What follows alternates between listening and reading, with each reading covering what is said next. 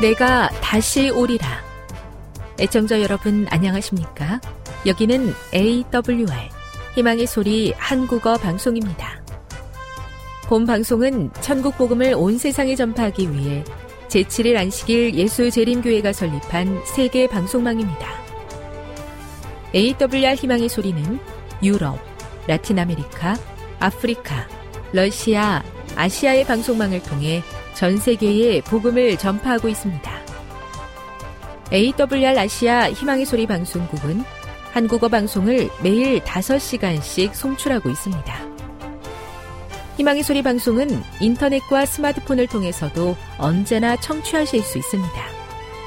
들으실 수 있는 인터넷 주소는 awr.org입니다. 유튜브로는 awr 코리아로 검색하시면 됩니다. 이 시간 희망의 소리 한국어 방송과 함께 보람있고 유익한 시간 되시기 바랍니다. 내가 다시 오리라. 여기는 AWR 희망의 소리 한국어 방송입니다. 주파수 안내입니다. 괌에서 송출하는 우리 방송은 한국 표준시로 밤 11시에 9580kHz로 다음날 오전 6시에 9860kHz로 각각 1시간씩 방송하고 있습니다. 우즈베키스탄에서 송출하는 우리 방송은 한국 표준시로 밤 9시에 15,530kHz로 밤 10시에 9,740kHz로 타지키스탄에서는 밤 9시에 15,255kHz로 각각 1시간씩 방송하고 있습니다. 애청자 여러분의 많은 청취 바랍니다.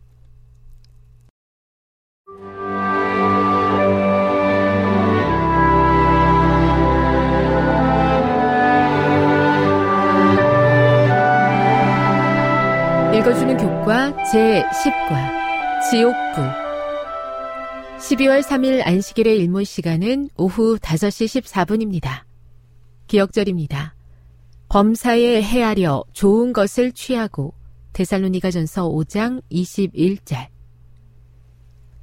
이탈리아 시인 단테의 유명한 작품 신곡은 사람이 죽으면 땅속 지옥이나 인간의 영혼이 스스로를 정화해 하늘로 올라갈 기회를 잡을 수 있는 중간 지점인 연옥 혹은 하나님 앞에 있는 천국으로 향한다고 묘사한다. 단테의 글은 지어낸 이야기에 불과하지만 불멸의 영혼이 지옥이나 연옥 또는 천국으로 간다는 기본 개념이 그 시대 신학에 엄청난 영향을 끼쳤고 특히 로마 가톨릭 교회의 기초를 이루었다. 많은 보수적인 개신교 종파들 역시 사람의 영혼은 죽은 후에 천국으로 올라가거나 지옥으로 내려가는 불멸의 존재라고 믿고 있다. 인간의 영혼이 결코 죽지 않는다면 몸이 죽은 후에 어딘가로 가야만 할 것인바. 인간 본성에 대한 이러한 잘못된 이해는 끔찍한 신학적 오류를 초래했다. 이번 주 우리는 이러한 비성경적 이론들 중 몇 가지와 함께 죽음 후에 일어나는 일에 대한 성경적 견해를 살펴볼 것이다. 학습 목표입니다. 깨닫기. 지옥과 인간의 영혼에 대한 성경적 가르침이 무엇인지 확인한다. 느끼기. 그리스도 안에 머물러 있는 자들에게 허락된 영생의 선물로 인해 감사한다. 행하기. 지옥에 대한 두려움이 아니라 하나님에 대한 참된 사랑을 바탕으로 순종하며 살아간다. 다음의 내용을 안교 소그룹 시간에 함께 토의해 보십시오. 1. 지옥이라는 말을 들으면 어떤 모습이 연상되시나요? 그 이유는 무엇입니까? 2. 마가복음 9장 48절에 기록된 벌레도 죽지 않고 라는 구절의 뜻은 무엇입니까? 3. 예수님께서 말씀하신 영원한 불, 꺼지지 않는 불은 무엇을 의미합니까? 4. 연옥에 대한 교리가 비성서적인 이유는 무엇입니까? 5. 죽은 자들의 영혼이 이미 하늘에 올라가 있다는 가르침의 문제는 무엇입니까? 6. 그리스도 안에 있는 자들에게만 영생이 있는 이유는 무엇일까요? 7. 지옥에 대한 두려움이 아니라 하나님을 향한 사랑이 동기가 된 순종을 실천하기 위해 그대의 삶에 필요한 연습은 무엇입니까? 결론입니다. 지옥에 대한 잘못된 이해는 비성서적인 영혼 불멸에 관한 가르침과 더불어 많은 사람들에게 하나님의 성품에 대한 오해를 불러일으킵니다. 성경이 말하고 있는 지옥은 악인들이 뜨거운 불 속에서 영원히 고통당하는 곳이 아닙니다. 우리가 섬기는 공의롭고 사랑 많으신 하나님은 그런 분이 아닙니다. 사탄의 조작으로 생겨난 오해들을 성경의 진리를 통해 올바르게 이해하고 전해야 합니다.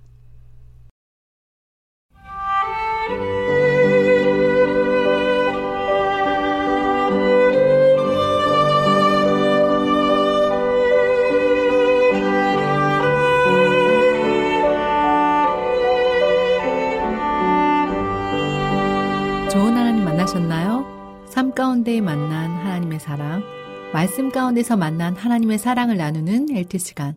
저는 이영미 집사입니다. 오늘은 생애의 빛 2장에 있는 말씀을 묵상한 것을 함께 나누도록 하겠습니다. 기도하겠습니다. 주님, 우리를 만나 주시옵소서. 주님, 우리를 회복하여 주시옵소서. 주님, 우리에게 필요한 주님이 되어 주심을 감사하게 해 주시옵소서. 오늘도 마음을 열어 하나님의 말씀에 반응하기 원합니다. 오늘도 마음을 열어 그 사랑을 경험케 되기 원합니다. 주님의 사랑이, 마음이 정말 우리의 손과 발이 되어 하나님의 사랑을 간절히 원하는 사람들에게 나눌 수 있도록 주님 우리를 훈련하여 주시옵소서. 예수님의 이름으로 기도드립니다. 네. 지난번에 기도를 드렸습니다. 여러 날 동안 기도드렸습니다. 아, 제가 속한 이 학생반에 음, 학생들이 하나님의 말씀을 날마다 읽고 함께 나누는 그러한 일들이 시작되길 기도드렸는데요. 아주 자연스럽게 이번 주 학생반에서 그런 얘기를 할 수 있게 되었습니다. 어, 그런데 애들이 선생님이 하라니까 하고 부모님이 하라니까 하고 왜 해야 되는지에 대한 이유를 과연 얼마나 알고 있을까 생각이 들어서 Y라는 질문을 던졌습니다. 말씀 묵상을 너는 왜 하느냐? 그리고 말씀 묵상이 왜 중요하냐? 말씀 묵상은 무엇이냐? 말씀 묵상은 어떻게 하는 것이냐? 네, 이런 질문들을 가지고 함께 질문하면서 또 하나님의 그 말씀 묵상의 중요성에 대해서 해보게 되었는데요. 자, 그렇게 질문을 하면서 하자 아이들이 분명한 이유가 나에게서 무엇인지를 찾기 시작했습니다. 어떤 친구는 어, 그냥 부모님이 하라니까 하는 거예요. 그냥 교회에서 하니까 하는 거예요. 글쎄 잘 몰라서 열심히 안 하고 있어요. 중요한 거 아니에요? 의미는 있는데, 뭐, 다 잘은 모르겠어요. 이렇게 대답을 했습니다.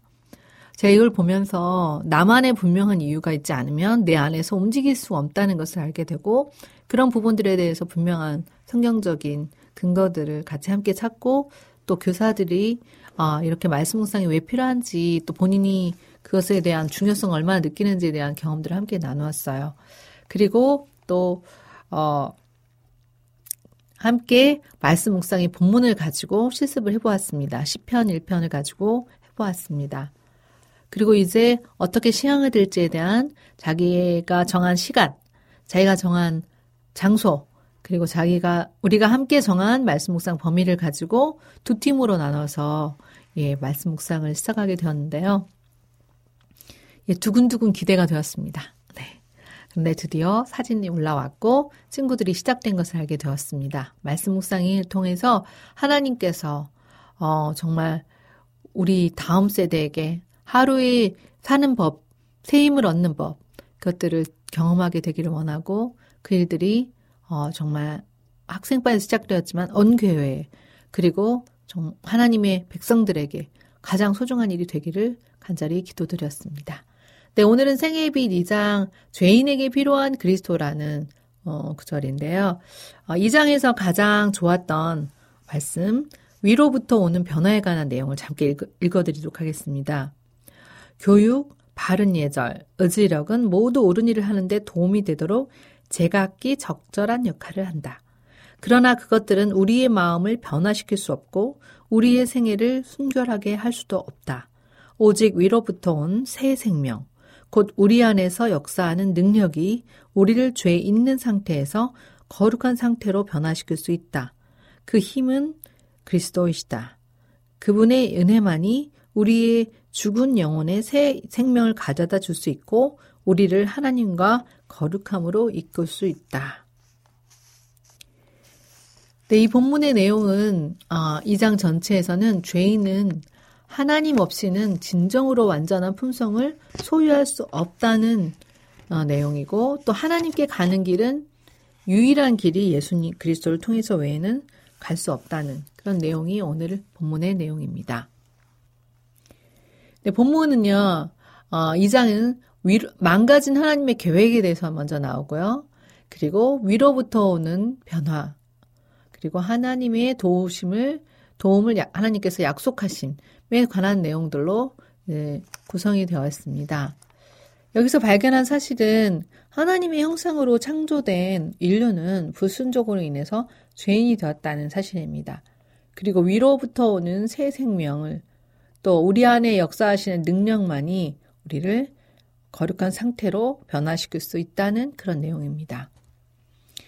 저는 첫 번째 이 망가진 하나님의 계획이라는 차트에서 왜 하나님의 처음 계획이 망가졌을까? 이런 질문을 던져보았습니다.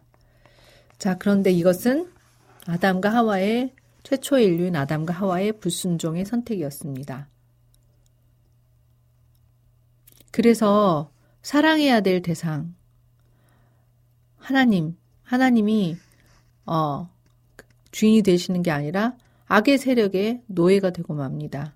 그래서 하나님의 처음의 계획은 우리와 영원토록 정말 동행하시고 음, 행복하게 사는 것이 계획이었지만 이 행복이 깨어지게 됩니다. 두 번째로 그런데 왜 그리스도 예수가 필요한가입니다. 이 질문에 대해서 본문의 말씀에서는 이 죄에 물든 마음은 또 육신의 생각은 하나님과 원수가 된다는 사실입니다. 그래서 우리 스스로는 바꿀 수가 없고 오직 위로부터 오는 새 생명, 우리 안에 역사하시는 하나님의 능력이 우리를 죄 있는 상태에서 거룩한 상태로 변화시킬 수 있다는 사실입니다. 하나님의 은혜만이 죽어 있는 우리 영혼을 새 생명을 얻게 하고 또 하나님의 품성인 거룩함으로 이끌시게 됩니다. 그리스도는 죄인에게 꼭 필요하신 분이시죠. 다음 질문으로 하늘의 도움을 약속하신 그럼 이유는 무엇일까? 하나님께서 네, 하나님 없이는 완전한 품성을 절대로 소유할 수가 없습니다. 하나님께로 가는 길은 유일한 길은 예수 그리스도이십니다.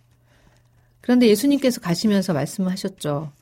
내가 떠난 이후에는 보혜사, 곧 성령께서 오시리니 그가 너희를 어, 너희와 영원 너희와 이 땅에서 끝까지 함께 하시리라고 하신 약속입니다. 그렇다면 오늘 본문에서 어떠한 원리들을 찾을 수 있을까라는 질문들을 해보게 됐는데요.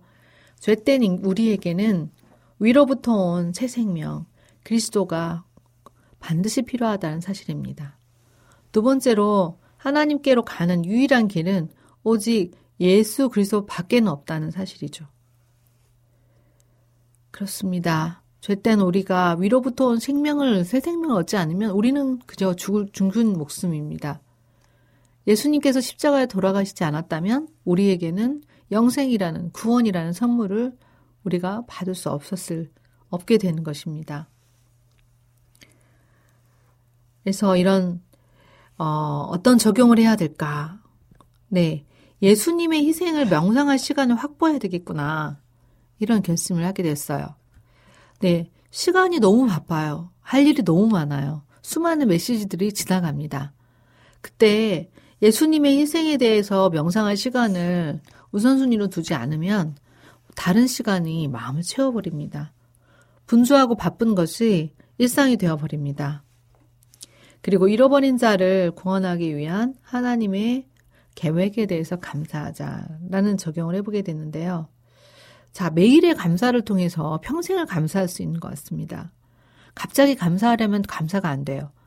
어떤 때는 말씀이 기도하면서 드렸던 기도의 제목 응답됐는데도 그 감사는 너무 잠깐이고 어, 또 다음 계획을 가지면서 하나님께 구하는 모습을 볼 때가 있습니다.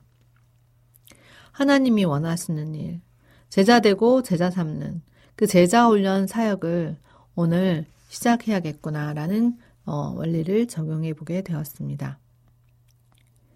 오늘 본문의 말씀처럼 천하 사람 중에 구원을 받은 만한 다른 이름을 주신 우리에게 주신 일이 없음이라 라고 사도행전 4장 12절에 나와 있는데요. 어, 이들을 적용하는 것 또한 하나님의 은혜 없이는 불가능한 일입니다. 우리 자신이 어, 한 아담과 하와가 죄를 짓는 순간 그들은 하나님의 사랑과 교제에서 떠나가고 스스로 하나님으로부터 멀어지고 더 이상 하나님과 대화할 수 없게 된 것처럼 예수님 그리스도를 통하지 아니하고는 어, 이 세상에 이 죄악된 세상에 사는 우리는 하늘과 다시 연결되기 어렵습니다. 예수님께서는 땅과 하늘을 잇는 다리를 놓으셨기 때문에 천사들이 사람들을 돕고 위로할 수 있게 되었고 예수님께서는 죄 많고 연약하고 숙절없는 사람들을 붙잡으시고 그들이 무한한 능력의 근원에 연결될 수 있도록 해주셨습니다. 아, 그리고 우리가 계획하는 많은 일이 있는데요. 하나님의 도우심이 필요한데 이것이 정말 우리가 하나님께 구해야 할 일들은 하나님의 도우심인 것입니다. 자, 기도 제목은 오늘 어, 다음 세대 사역자들이 될 우리 학생들이 또 청년들이 말씀을 묵상하고 기도하는 습관을 확보하게 되기 원합니다. 또한 두 번째, 가정이 교회가 되어 각 가정이 가족 선교사로 준비되기를 기도드립니다. 또 영혼 구원하기 위한 그 VIP 대상자들을 위해서 기도하고 만나고 접촉하고 수고하는 일들을 어, 게을리하지 않게 되기를 원합니다. 그리고 네 번째로는 우리 남편들의 직장이 또 우리의 가정의 경제가 하나님의 창고가 되고 하나님께 증거가 되기를 원합니다. 이런 기도 제목을 어, 가지면서 아, 생애 뱃을 다시 한번 또 읽고 또 오늘 결심한 내용들을 다시 한번 어, 주님께 기도 제목으로 가져가서 하나님은 살아계시고 오늘도 이 죄인된 나를 예수님께서 하나님께로 연결하는 유일한 구주가 되신다는 그런 고백을 하게 되기를 원합니다. 기도하겠습니다. 하나님 아버지, 오늘도 생애의 빛 2장에서 죄인에게 필요한 그리스도가 어, 우리에게 계심을 인하여 감사할 수 있도록 말씀을 주셔서 감사합니다. 하나님의 계획은 우리를 위하여 행복한 영생을 준비해 주셨지만 불순종으로 인하여 타락한 인류에게 아들 되시는 예수 그리스도를 보내주셔서 감사합니다. 그 예수님께서 오늘 이 시간 우리의 마음을 태롭게 하여 주시고 하나님 없이는 완전한 품성을 소유할 수 없을 뿐더러 하나님께 가는 길은 유일한 예수 그리스도밖에 없다는 그 믿음의 고백을 오늘 할 수 있도록 도와주시옵소서. 주님, 잃어버린 자를 구원하기 위한 하나님의 계획에 감사하기 원합니다. 때로는 이 잃어버린 자를 대할 때 마음이 불편합니다.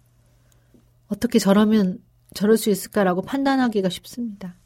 또 그렇게 판단할 때도 있습니다. 주님, 우리의 생명 되시는 주님께서 그리하시지 않으셨기에 원하시지 아니하기에 저희가 하나님의 뜻에 순종할 수 있도록 도와주시옵소서. 죄의 나라가 얼마 남지 않았습니다. 주님, 이 죄인에게 오직 예수, 예수만 보일 수 있도록 도와주시고 예수님께서 이를 이루어 주시옵소서. 예수님의 이름으로 간절히 기도드립니다. 하나님이 우리를 향한 이 뜨거운 사랑이 또 자비가 얼마나 큽니까? 하나님께서 우리를 사랑하신 예, 어, 이 사랑을 받아들이고 예수님과 같이 변화될 수 있는 그 길을 따를 때 우리에게 하늘의 천사들이 친구가 될 것이고 하나님과 또 예수님과 더불어 꺼리낌 없는 그런 사이가 될 것입니다. 오늘도 우리의 몸과 마음을 하나님께 드림으로 하나님께서 우리를 새롭게 하시고 또 거기서 어, 천사들과 교제를 즐기고 하나님과 그 사랑을 함께 나눌 수 있는 그 하늘나라 그것을 상급으로 받게 되기를 원합니다. 하나님의 말씀을 우리가 가까이 하려고 할 때 사단은 이것에 대해서 어, 우리를 방해하고 또 성경은 죄가 성폰을 깨뜨리고 또 영원한 죽음을 가져온다고 우리에게 알려주지만 말씀을 깊이 있게 보지 못하도록 방해합니다. 주님께서 오늘 주시는 어, 새 힘과 믿음으로 승리하시게 되기를 간절히 바랍니다. 지금 여러분께서는 AWR 희망의 소리 한국어 방송을 듣고 계십니다.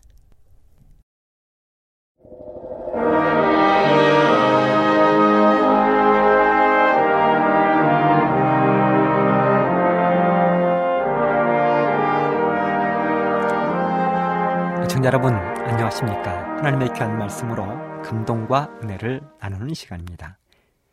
먼저 하나님의 말씀 창세기 22장 13절로 14절의 말씀을 읽겠습니다.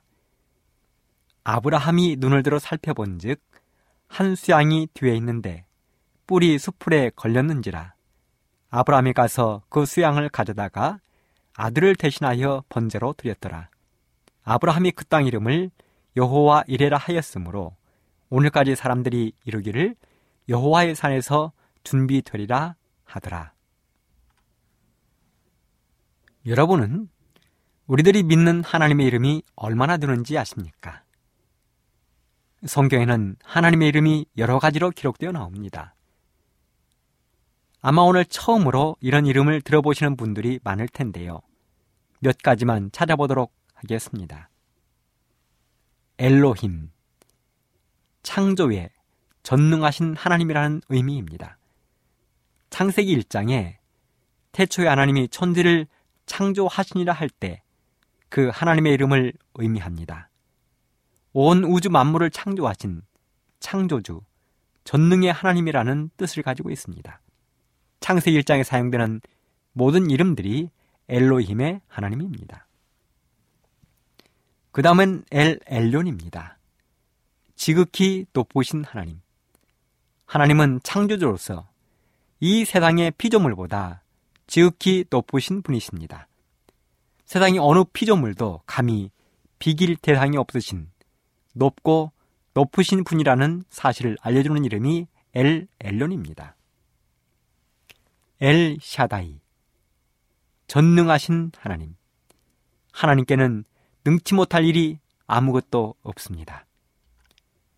아브라함이 이삭을 번제물로 드리려 했을 때, 비록 이삭이 번제물로 죽임을 당한다 할지라도 능히 다시 부활시킬 수 있는 능력에 전능하신 하나님으로 아브라함은 믿었습니다. 엘 올람, 영원하신 하나님. 이 세상의 모든 피조물들은 시작과 끝이 있습니다. 태어나면 죽게 되어 있습니다. 영원한 것은 없습니다. 그러나 하나님은 처음과 나중이 되시는 알파와 오메가의 영원하신 하나님이십니다. 오직 하나님 한 분만이 시작도 끝도 없으신 영원하신 하나님이라는 사실을 엘 올람 이 이름을 통해서 우리에게 계시해 주셨습니다. 여호와 아도나이라고 합니다. 스스로 있는 자. 여호와라는 말뜻을 풀어오면 나는 나이다. 영어로 I am that I am입니다. 이 말은 하나님은 지존자, 스스로 존재하시는 자, 영존하시는 분이라는 뜻입니다. 여호와라는 이름은 하나님에 대한 가장 위대한, 존엄한, 그리고 중요한 이름입니다. 스스로 있는 자. 여호와 이래. 아브라함이 이삭을 제물로 바치려고 했을 때 이삭 대신 어린 양을 준비해 놓으신 우리 하나님. 예배해 주시는 하나님. 곧 우리의 구원을 위해 필요한 모든 것을 공급해 주시고 예비해 주신 의미를 가진 이름이 여호와 이레입니다. 여호와 라파. 우리를 치료해 주시는 하나님.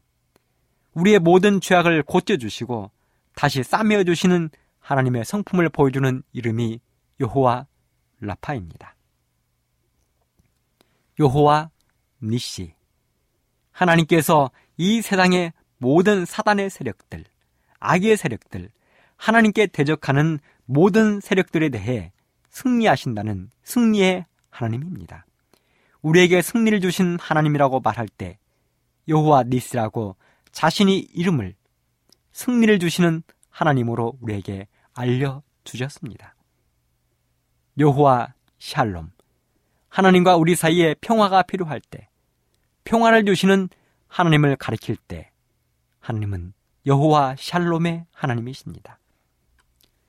여호와 찌드케누 죄인인 우리가 하나님 앞에 서기 위해서는 하나님의 의가 필요합니다. 우리에게 의를 주시는 하나님을 표현할 때는 여호와 찌드케누라고 자신의 이름을 가르쳐 주셨습니다. 이처럼 성경 속에는 다양한 하나님의 이름이 등장하는데 오늘 저는 그 중에서 여호와 이레 여호와 이레의 하나님에 대하여 말씀을 준비해 보았습니다. 그래서 오늘 말씀의 제목은 여호와 이레의 하나님 이런 제목으로 여러분들을 찾아온 것입니다. 오늘 본문을 읽은 창세기 22장 13절로 14절의 이야기는 아브라함과 그 아들 이삭이 얽힌 이야기의 일부분입니다. 아브라함이 자신의 하나밖에 없는 아들 이삭을 하나님 앞에 번제로 드리기 위하여 모리아 산에 올라갔던 한 부분입니다. 우리가 잘 아는 것처럼 아브라함은 개인적으로 하나님의 굉장히 친한 친구였습니다. 예수님의 제자 중 한 사람이었던 야고보는 야고보서 2장 23절에 이렇게 기록을 했습니다. 아브라함이 하나님을 믿으니 이것을 의로 여기셨다는 말씀이 응하였고 그는 하나님의 버치라 칭함을 받았다. 그렇습니다. 아브라함은 하나님의 매우 절친한 친구였습니다. 뗄래야 뗄 수 없는 친한 친구였습니다. 그래서 하나님은 수시로 아브라함을 찾아오시고 또 천사를 보내어 그를 만나셨습니다. 하나님이 왜 아브라함 찾아오시기를 그렇게 좋아하셨을까요? 이유는 간단합니다. 아브라함은 하나님을 사랑했을 뿐만 아니라 하나님 마음에 들었을 뿐만 아니라 특별히 손님 대접하기를 매우 좋아했습니다. 그래서 사람들은 아브라함을 좋아했는데 아브라함은 사람들에게 권세 있는 왕자처럼 존경을 받았습니다. 그의 옳은 행실과 경건한 모보는 사람들의 귀감이 되었습니다. 그런 아브라함에게 한 가지 아쉬운 점이 있었는데 그것은 바로 그의 나이 85세가 되었지만 아직도 그의 들을 이을 후사가 없었다는 것입니다. 자식이 없는 것입니다. 예나 지금이나 가정을 이룬 사람에게 가장 설레고 기대되는 것은 태어날 자녀입니다. 자식이 태어나는 것입니다. 더군다나 옛날 이스라엘 지방, 고대 근동에서는 자식은 하나님이 주시는 축복의 잣대라고 생각을 했습니다. 축복의 잣대로 삼았습니다. 그런데 하나님을 신실히 믿고 경건이 모본이 되는 아브라함에게 하나님의 친구가 되는 아브라함에게 아직도 자식이 없었습니다. 이것은 사람들에게 너무나도 이상하게 보였습니다. 하나님의 축복을 받는 사람이 친구가 자식이 없다니요. 그리고 특별히 아브라함이 자기의 고향을 떠나올 때 하나님은 약속하셨습니다. 그 약속은 바로 내가 너로 큰 민족을 이루게 하겠다는 것입니다. 그런데 큰 민족은 고사하고 아직까지도 자신에게는 아들이 없는 것입니다. 아들은 커녕 딸도 없는 것입니다. 그래서 아브라함의 마음은 매우 급했습니다. 그리하여 아브라함은 자기의 모든 것을 포기하고 자기의 종을 후계자로 삼기로 마음을 먹었습니다. 창세기 15장 1절로 3절에 보면 이후에 여호와의 말씀이 이상 중에 아브라함에게 임하여 가라사대 아브라함아 두려워 말라 나는 너의 방패요 너는 지극히 큰 상급이니라 아브라함이 가로되 주 여호와여 무엇을 내게 주시려나이까 나는 무자하오니 나의 상속자는 이 다메색 엘리에셀이니이다. 아브라함이 또 가로되 주께서 내게 씨를 아니 주셨으니 내 집에서 길르온 자가 나의 후사가 될 것이니이다. 아브라함이 하나님께 말씀드렸습니다. 하나님, 저는 자식이 없습니다. 하나님이 저에게 자식을 안이 주셨으니 저는 저의 후계자로 종을 삼겠습니다. 제가 키운 매우 훌륭한 종이 하나 있는데 그의 이름은 엘리에셀입니다. 그 엘리에셀을 저는 저의 후계자로 삼을 것입니다. 그러자 하나님께서 그 아브라함을 불러 밖으로 나오게 하셨습니다. 창세기 15장 4절 5절에 보면 여호와의 말씀이 그에게 임하여 가라사대 그 사람은 너의 후사가 아니라 너의 몸에서 날짜가 너의 후사가 되리라 하시고 그를 이끌고 밖으로 나가 가라사대 하늘을 우러러 뭇별을 셀 수 있나 보라 또 그에게 루시되 너의 자손이 이와 같으리라 하나님의 생각은 아브라함과 달랐습니다. 하나님은 분명하게 자신이 아브라함에게 약속하신 것을 지키겠다고 말씀하시는 것입니다. 기다리라는 것입니다. 너의 후손은 하늘의 별처럼 바다의 모래알처럼 많게 하겠다는 것이 하나님의 약속이었습니다. 그런데요, 그 믿음 좋은 아브라함이 그만 실족하고 말았습니다. 그의 나이 85세 되던 해였습니다. 하나님의 부르심을 따라 고향을 떠난 지 10년이 지난 해였습니다. 하루는 그의 아내 사라가 아브라함을 찾아와서 말했습니다. 그 이야기가 창세기 16장 2절로 3절 가운데 이렇게 기록되어 있습니다. 사례가 아브라함에게 이르되 여호와께서 나의 생산을 허락하지 아니하셨으니 원컨대 나의 여종과 동침하라.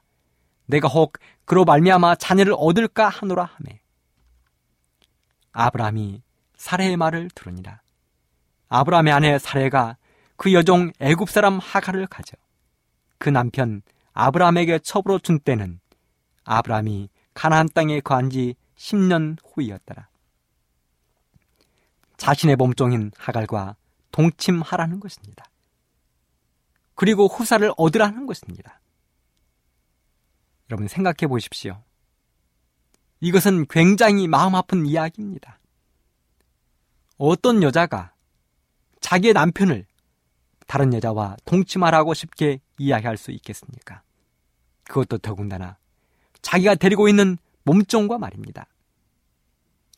뒤집어 보면 이 말은 그만큼 사라의 마음이 급했다는 것을 보여주고 있는 것입니다. 마땅히 남편에게 아들을 안겨주어야 함에도 불구하고 그러지 못하는 미안함을 이렇게라도 표현하고 있는 것입니다. 그리고 그 당시에는 일부 다처주의가 아주 널리 퍼져 관행처럼 되어 있었습니다. 그리고 아브라함은 사라의 제안을 받아들여 하갈과 동침하여 마침내 아들 하나 얻게 되는데 그가 바로 훗날 아랍 족속의 조상이 된 이스마엘이었습니다. 그런데요, 이스마엘이 잉태된 순간부터 아브라함의 가정에 불행이 닥쳐오기 시작했습니다. 평화롭고 행복했던 그 가정에 불행이 닥쳐오기 시작한 것입니다. 창세기 16장 4절 6절에 보면 이렇게 기록합니다. 아브라함이 하갈과 동침하였더니 하갈이 잉태함에 그가 자기의 잉태함을 깨닫고 그 여주인을 멸시한지라. 사례가 아브라함에게 이르되 나의 받는 욕은 당신이 받아야 옳도다. 내가 나의 여종을 당신 품에 두었거늘 그가 자기의 잉태함을 깨닫고 나를 멸시하니 당신과 나 사이에 여호와께서 판단하시기를 원하노라. 아브라함이 살아있기 이르되 그대의 여종은 그대의 수종에 있으니 그대의 눈에 좋은 대로 그에게 행하라. 함에 사례가 하갈을 학대하였더니 하갈이 사례 앞에서 도망하였더라. 몸종이었던 하갈이 자신의 잉태를 빌미 삼아 안주인인 사라를 멸시하기 시작한 것입니다. 하갈은 비록 몸종이었지만 아브라함의 아내라는 새로운 지위를 얻자마자 우쭐대기 시작했습니다. 자기의 본분, 자기의 신분을 잊어버린 것입니다. 그리고 장차 그의 후손으로 큰 민족을 이룰 것이라는 생각으로 교만하여졌습니다. 사탄의 생각이 그의 마음속에 들어가는 것입니다.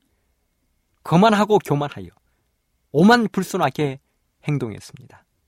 마치 자기가 사라의 위치에 있는 것처럼 안주인처럼 행동하기 시작했습니다. 그리고 더 나아가 자신이 모시고 살았던 주인을 조롱하고 멸시하기에 이르게 되는 것입니다. 그 결과로 행복했던 아브라함의 가정은 순식간에 무너지고 말았습니다. 살아남는 이들 75쪽에 보면 이렇게 기록하고 있습니다. 시초에 하나님께서는 아담에게 한 아내를 주셔서 그가 살아갈 질서를 알려주셨다. 그분께서는 결코 한 남자가 여러 아내를 거느리도록 계획하지 않으셨다. 하나님께서 일부 다처제를 시인하신 예는 한 번도 없었다. 이것은 하나님의 뜻에 위배되는 일이다. 하나님께서는 일부 다처제 때문에 사람들의 행복이 무너질 것을 아셨다. 아브라함이 누리던 평화는 하갈과의 불행한 결혼으로 크게 손상을 받았다. 만일 아브라함과 사라가 하나님을 믿고 신뢰하여 아들을 낳으려는 약속이 성취되기를 기다렸다면 많은 불행을 면했을 것이다. 이렇게 행복이 무너진 상태에서 이스마엘이 출생했습니다. 그때 아브라함의 나이 86세였습니다. 그리고 그렇게 13년이 흐른 어느 날 하나님이 또 아브라함을 찾아오셨습니다. 친구인 아브라함을 찾아오셨습니다. 그리고 말씀하셨습니다. 창세기 17장 15절로 21절. 하나님이 또 아브라함에게 이르시되 너의 아내 사례는 이름을 사례라 하지 말고 그 이름을 사라라 하라. 내가 그에게 복을 주어 그로 너에게 아들을 낳아주게 하며 내가 그에게 복을 주어 그로 열국의 어미가 되게 하리니 민족의 왕이 그에게서 나리라. 아브라함이 엎드려 웃으며 심중에 이르되 백세 된 사람이 어찌 자식을 낳을까? 사라는 90세니 어찌 생산하리요 하고 아브라함 이에 하나님께 고하되 이스마엘이나 하나님 앞에 살기를 원하나이다. 하나님이 가라사대 아니라 너의 아내 사라가 정령 너에게 아들을 낳으리니 너는 그 이름을 이삭이라 하라. 내가 그와 내 언약을 세우리니 그의 후손에게 영원한 언약이 되리라. 이스마엘에게 이르러는 내가 너의 말을 들었나니 내가 그에게 복을 주어 생육이 중다하여 그로 크게 번성케 할지라. 그가 열두 방백을 낳으리니 내가 그로 큰 나라가 되게 하려니와 내 언약은 내가 명한 이 기한에 사라가 너에게 낳을 이삭과 세우리라. 하나님이 말씀하십니다. 나의 언약은 내가 명년 이 기한에 사라가 너에게 낳을 이삭과 세우리라. 하나님은 이삭과 약속을 지키겠다는 것입니다. 아브라함에게 후손이 많게 하겠다는 그 약속을 이삭을 통하여 지키겠다는 것입니다. 이렇게 해서 하나님이 마침내 아브라함에게 25년 전 고향을 떠날 때 하셨던 약속을 지키십니다. 아브라함은 다른 사람들이 감히 상상도 할 수 없는 나이, 100세 아들을 얻었습니다. 아내 사라의 나이는 90살이었습니다. 아브라함의 가정에 감히 세상 사람들이 상상도 할 수 없는 축복이 찾아왔습니다. 어쩌면 아브라함의 가정에 찾아온 이 경사, 축복은 아브라함 알고 있는 모든 사람들, 온 마을에 대단한 이야기거리가 되었을 것입니다. 이제는 더 이상 마을 사람들도 아브라함을 향하여 수군거리지 않았을 것입니다.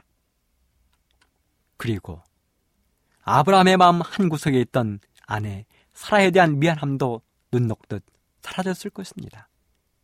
사라도 마음속에 돌덩이처럼 무겁게 짓누르던 그 짐이 씻은 듯 사라졌을 것입니다. 다만 그동안 사라 앞에서 온갖 교만하고 오만 방작이 굴었던 하갈만큼은 행복하지 않았습니다. 그리고 그 불안한 마음은 아들 이스마엘과 더불어 이삭을 괴롭히고 힘들게 했습니다. 그래서 드디어 아브라함은 하나님의 지도를 따라 하갈과 이스마엘을 집에서 내어보내게 됩니다. 예언의 신에 보면 이들을 내어보내는 아브라함의 마음은 살을 애는 것처럼 아팠다고 기록했습니다. 하지만 여러분 생각해 보십시오. 아브라함이 하나님의 약속을 믿고 기다렸다면 그에게 하갈과 이스마엘에게 이런 아픔은 일어나지 않았을 것입니다. 아브라함의 하나님에 대한 불신이 이런 아픔을 만들어낸 것입니다. 그렇게 세월이 흐르면서 아브라함의 나이 120, 아내 사라의 나이 110, 이삭의 나이 20살이 되었습니다. 이제 아브라함의 가정은 이보다 더 좋을 수 없는 행복과 평화가 찾아왔습니다. 하루하루가 즐거웠습니다. 그 부분을 부조와 선지자 예언의 신은 이렇게 기록합니다. 147쪽에 부조는 아브라함은 번영과 명예를 누리며 부엘세바에서 살고 있었다. 그는 매우 보유하였으며 그 땅의 통치자로부터 유력한 군주로 존경을 받고 있었다. 수천의 양과 가축이 그의 장막 저편에 펼쳐진 평야들을 뒤덮고 있었다. 사방에는 그의 가신들의 장막, 곧 수백 명의 충성된 종들의 집들이 있었다. 약속의 아들은 장성하여 성년이 되어 그의 곁에 있었다. 하늘은 지연된 소망을 참을성 있게 기다린 희생의 생애를 축복으로 관씌운 것처럼 보였다. 그런데요, 이 행복한 가정에 실로 상상도 할 수 없는 엄청난 시험이 닥쳐왔습니다. 그것도 다른 사람들이 아닌 아브라함의 가장 친한 친구 되시는 하나님으로부터 시험이 닥쳐온 것입니다. 그리고 그 시험도 시험의 대상자가 다른 사람도 아닌 아브라함이 노년에 얻은 아들 이삭에게 찾아온 것입니다. 그 시험은 하나님의 요구였는데 아브라함으로서는 감히 상상도 할 수 없는 하나님의 요구였습니다. 창세기 22장 1절로 2절 그 일 후에 하나님이 아브라함을 시험하시려고 그를 부르시되 아브라함아 하시니 그와 가로되 내가 여기 있나이다. 여호와께서 가라사대 너의 아들 너의 사랑하는 독자 이삭을 데리고 모리아 땅으로 가서 내가 너에게 지시하시는 한 산 거기서 그를 번제로 드리라. 아, 아브라함에게 하나님이 요구하신 것은 바로 그의 아들 이삭을 하나님께 번제로 드려야 하는 것입니다. 여러분, 번제가 무엇인지 아시지요? 번제는 양이나 소를 하나님께 제물로 드리는 것입니다. 양이나 소를 잡아서 배를 가르고 내장을 꺼낸 다음 불로 태워 제물로 드리는 것이 번제입니다. 이것이 번제입니다. 그런데요. 이것을 모를 리 없는 하나님께서 지금 아브라함에게 아들 이삭을 번제로 요구하고 계시는 것입니다. 그것도 다른 사람의 손이 아닌 아버지인 자신의 손으로 직접 잡아서 그렇게 하라는 것입니다. 참으로 잔인한 하나님의 요구입니다. 이 아들 이삭이 아브라함의 가정에서 어떠했는지를 이렇게 기록했습니다. 부조와 선지자에 이삭은 그의 가정의 빛이요 그의 노령의 위로요 다른 모든 것보다도 약속된 축복의 후사였다. 그런 아들을 사고나 질병으로 잃는다 해도 사랑하는 아버지에게는 가슴이 찢어지는 일이었을 것이요. 백발이 된 그를 슬픔에 잠기게 하였을 것이다. 그런데 그는 친히 자신의 손으로 그 아들의 피를 흘리라는 명령을 받았다. 그것은 그에게 도저히 불가능한 일처럼 보였다 그랬습니다. 그래서 아브라함은 밖으로 나갔습니다. 그리고 하나님이 50여 년 전인 자신이 고향을 떠나올 때 했던 약속을 회상해 보았습니다. 하나님이 그때 약속하셨습니다. 너의 후손을 하늘의 별과 같이 바닷가의 모래와 같이 많게 해주겠다. 그런데요, 겨우 100살이 되어서 이제 아들 하나를 얻었는데 그리고 20살이 되도록 키웠는데 오늘날 뜬금없이 하나님이 그 아들을 잡아서 불로 태워 자신에게 제물로 드리라고 하시는 것입니다. 세상에 이런 법이 어디에 있습니까? 하나님도 거짓말을 하시는 것입니까? 그렇다면 하나님은 왜 살아나지 말라는 그 계명을 십계명 속에 넣어둔 것입니까? 아브라함은 머리가 복잡했습니다. 마음이 신나냈습니다. 그래서 밖으로 나갔습니다. 혹시 천사가 자기를 다시 찾아와 아까 했던 그 이야기는 잘못된 것이라고 통지를 해주기를 기다리면서 밖으로 나갔습니다. 그런데 기다려도 기다려도 천사는 올 기미가 보이지 않았습니다. 텐트로 돌아온 아브라함은 잠을 자고 있는 아들 이삭을 바라보았습니다. 아내 사라의 얼굴도 바라보았습니다. 나이 90에 여종의 그 구박을 받고 살던 그 여인이 겨우 하나님으로부터 복을 받아서 아들을 낳고 이제는 행복해하는 그 아내 사라의 모습을 보았습니다. 참으로 행복해 보였습니다. 아브라함은 한 번은 아들을 보고 한 번은 아내를 보고 그러다가 다시 밖으로 나와 어두운 하늘의 별들을 바라보았습니다. 과연 사랑의 하나님은 어디 계시는가? 약속의 하나님은 어디 계시는가? 뜬 눈으로 밤을 새우며 여러 번 그렇게 했습니다. 아내 사라를 깨워서 하나님의 계획을 이야기할까도 생각해 보았습니다. 마지막으로 아들의 얼굴도 쓰다듬어 보고 안아보라고 하고 싶은 생각이 굴뚝 같았습니다. 하지만 아브라함은 포기할 수밖에 없었습니다. 만일 그렇게 이야기를 한다면 아내의 모성애가 하나님의 계획을 망칠 것이었습니다. 그렇게 아침은 밝아왔습니다. 아브라함은 아들 이삭과 두 하인을 거느리고 하나님께 번제를 드리기 위해서 길을 떠납니다.